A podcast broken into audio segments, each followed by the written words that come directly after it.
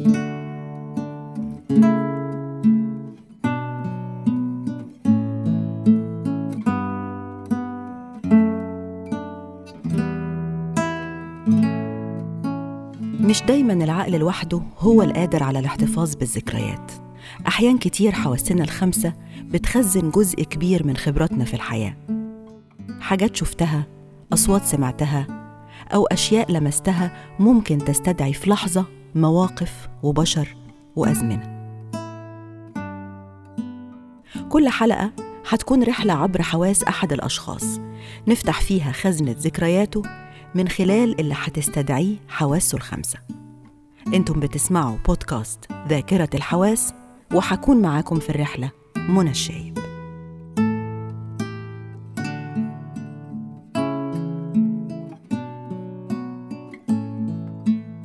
كاتب وصحفي ومحرر ديسك ومدقق لغوي ومدرب صحافة ولغة عربية، كل دول مع بعض، واحد من اللي رافعين لواء الحفاظ على اللغة العربية وتبسيط قواعدها عشان الناس تحبها وتبطل تغلط في كتابتها وقراءتها.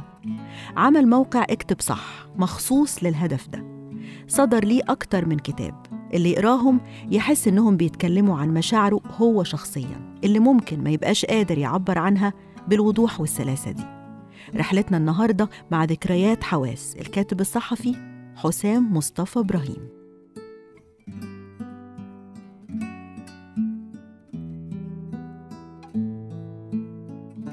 صوت مألوف بيونس بيوت كتير جداً في مصر، مرتبط طبعاً بدفى البيت والصحبة الحلوة، لكن كمان بجلال وسكينة وقدسية اللي بتسمعه.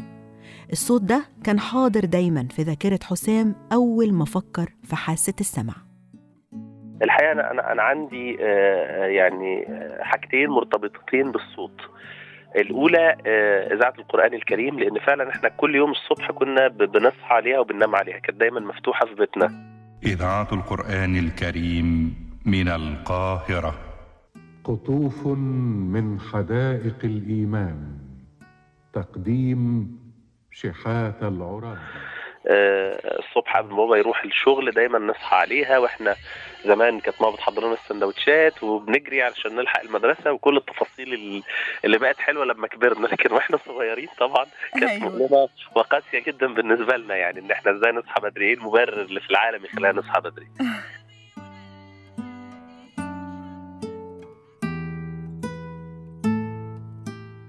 ومن صوت إذاعة القرآن الكريم لصوت تاني فضل مصاحب حسام من سنوات الطفولة لسنوات الشباب، وارتبط بيه كل الذكريات الحلوة بينهم. عندي ذكرى تانية مرتبطة بصوت القطر.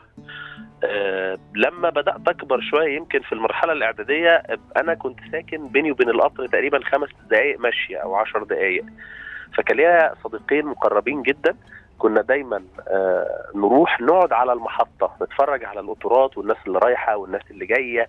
وعاوز أقول إن كتير من قرارات المراهقة العظيمة خدناها في هذه المحطة، محطة القطار يعني. فكان دايما في الخلفية صوت قطر رايح، صوت قطر جاي، جرس المحطة اللي بيرن علشان يعلن وصول القطار أو مغادرته، ثرثرة الركاب وهم طالعين وهم داخلين، الباعة الجائلين اللي بينطوا من القطر ده للقطر ده. الحقيقة أنها تصلح لتكون لوحة جميلة جدا للتعبير عن فترة غالية من حياة الواحد. طبعا الفترة دي ما كانش فيها انترنت بقى ولا حتى تليفون أيوة طبعا موبايل و... فيعني كان ده مكاننا المفضل للقاء. ما زلت حتى اللحظة دي لما بسمع صوت القطر أفتكر ال... الأيام الجميلة دي والكوارث اللطيفة اللي كنا بنعملها.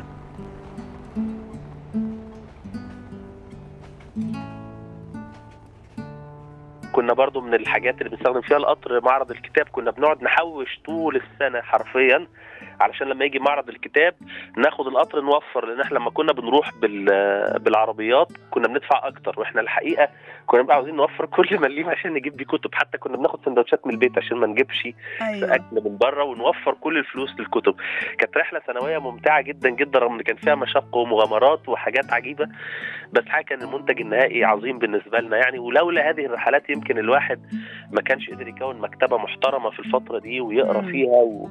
ويتخذ من القراءة والكتابة فيما بعد مهنة. صور كتير قوي بتنطبع في ذاكرتنا لأسباب مختلفة، بنتمنى طبعاً إنها تربطنا بذكريات حلوة أو لحظات سعيدة، لكن حسام عنده صورة في ذاكرته البصرية لحاجة رغم إنها جميلة شكلاً وكتير بيقتنوها في بيوتهم، إلا إنها مرتبطة في ثقافتنا بلحظات صعبة وذكريات مؤلمة.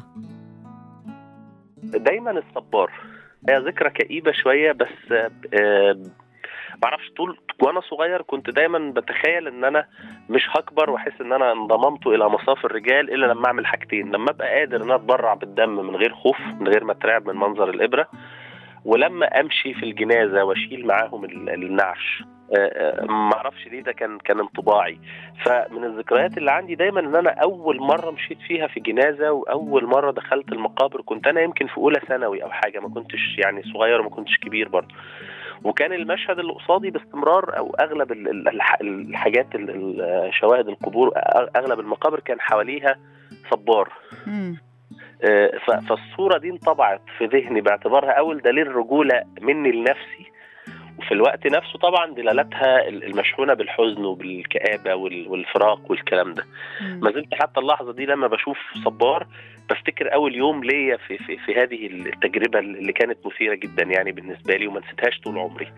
يمكن حتى بعد كده لما دخلت المقابر أكتر من مرة لأكتر من سبب، دايما مجرد ما أعدي الباب أفتكر الذكرى دي والمشهد يظهر قدام عيني. الطعم ده بقى نقدر نقول إن مفيش حد مصري مش مرتبط عنده بذكريات. زمان وأنا صغير كانت وجبتي المفضلة لما أحب يعني أتبسط قوي فول بالزيت، كانت ماما بتعملهولي. ده كان احتفال، كانت تحمص لي عيش وتجيب لي فول بالزيت وطماطم، آه ودايما كنا بنقابل بالليل. مش عارف ايه الارتباط، بس انا كنت بعتبر دي افضل نهايه ممكنه لليوم على الاطلاق. يعني عمري ما نسيت الطعم ده، وحتى في كل ال... يعني انا من عشاق عربيات الفول، يعني ليا فيها ابيات شعر يعني حتى اللحظه دي بدور على طعم هذه اللقمه اللي عمري ما نسيتها. ولما بروح لوالدتي او والدتي بتيجي تزورني دايما بقول لها اعملي لي فول ودمسي لي فول و... نعيد ال يعني الايه الكره مره اخرى، لكن سبحان الله ما تكررش الطعم. وكمان اللقمه في الزمن وفي الفتره دي، يعني حتى لما بتعمل لي دلوقتي اه طعمه لطيف وكل حاجه ولذيذ، لكن تحسي برضو ان الزمن القديم ليه جلال، ليه قدسيه، ليه حاجه خاصه بيه كده. يعني رغم ان الظروف الماديه بتاعت الناس غالبا زمان كانت يعني الوقت افضل بكتير، الامكانيات دلوقتي افضل بكتير، التكنولوجيا افضل بكتير، لكن تظل الحاجات القديمه وليها ليها رونق خاص كده لا تكرر. يعني الروائح من أسرع الحاجات اللي بتستدعي عندك ذكريات، والريحة دي بالذات أعتقد إن يمكن ناس كتير قوي بتربطهم بنفس الذكريات. كان دايما يوم الجمعة بنجيب زي منقد كده آه ونحط عليه، ماما كانت تحط عليه بخور من عند العطار، مش البخور الجاهز اللي هو بيجي، لا كان بخور تشكيلة بيبقى فيه حاجات عجيبة، في حاجة اسمها عين العفريت، حاجة حمراء كده، وفي شابة، أيوة مجموعة مكونات كده عمرنا ما عرفنا هي ايه بالظبط بس الحقيقة انها كانت ريحة عظيمة جدا جدا، وسبحان الله كان لها بعد روحي لانها كانت يوم الجمعة. فكل ما الواحد يشم ريحة البخور ده او البخور عموما يفتكر روحانيات يوم الجمعة. زمان في بيوتنا القديمة كان مرتبط اكتر بفكرة يوم الجمعة، وحتى فكرة الرقوة. يعني انا والدتي كانت بترقيني بالبخور، يحطوه في مبخرة صغيرة كده تقعد تمررها عليكي وتقعد تقول أدعية وأذكار وحاجات كانت كانت محببة جدا للنفس. يعني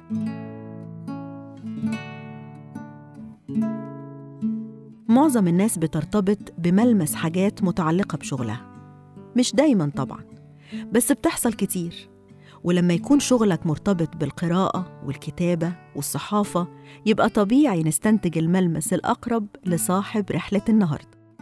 الورق عموما، اي ورق، رغم ان انا هجرت الكتابة على الورق من سنين بفضل الكمبيوتر طبعا، وان الكمبيوتر اسرع واكثر انجازا واقدر اعيد واعمل، لكن مازال حتى الان الورق. لان انا زمان لما بدات الكتابه طبعا بدات على ورق، ما كانش عندنا كمبيوترات، والاكثر ان انا بدات على الكراسات اللي كنا بنستلمها زمان. كنا بنستلم كراسات من المدرسه زمان قوي، انا قديم شويه، كان بيبقى على جلدتها شويه ارشادات غريبه دي، والنظافه من الايمان والحاجات، ايوه، واغسل يديك قبل الاكل وبعده، وحافظ على نظافه مدينتك. الحقيقه الكراسات دي كان ليها ملمس خشن محبب الى القلب كده، ودايما السطور بتاعها ما تكونش متساويه، فيها فوضى كده محببه. صح، مظبوط. دي الحاجات اللي انا بدات اكتب عليها القصص، بل ان انا بدايتي لكتابه القصص بدات في سن صغيره جدا، ما كانش عندي افكار خاصه بيا فكنت بحاكي. مره كنت جبت مجموعه قصصيه لتوفيق الحكيم اسمها قرين الله، وبدات اخد كل قصه واستوعبها واكتبها انا من جديد باسلوبي، وعملت ده مع نجيب محفوظ، وعملت ده مع مصطفى محمود. عاوز اقول لك ان ان ده كان ليه اكبر الاثر فيما بعد في فكره الكتابه عموما، لان اي حاجه بتيجي بالمحاكاه، احنا اتعلمنا الكلام بمحاكاه اهلنا، فلا باس ان الواحد يعمل ده في الاول لحد ما يعصر على صوته الخاص. ولسه ملمس الورق اللي كنت بتكتب عليه تجاربك الاولى زي ما بيقولوا في اطراف صوابعك. ده حقيقي فعلا فعلا فعلا، وما زال عندي حنين للورق ده، ومن حين لاخر كده تلاقيني ماسك ورقه وقاعد اشخبط وقاعد اخطط من غير خطه معينه.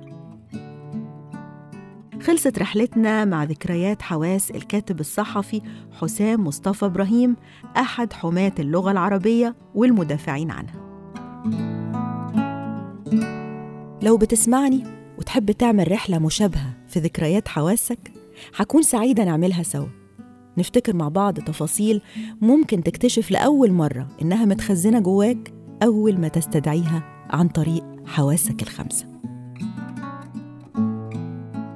كانت معاكم في الرحلة منى الشايب، وانتوا بتسمعوا بودكاست ذاكرة الحواس.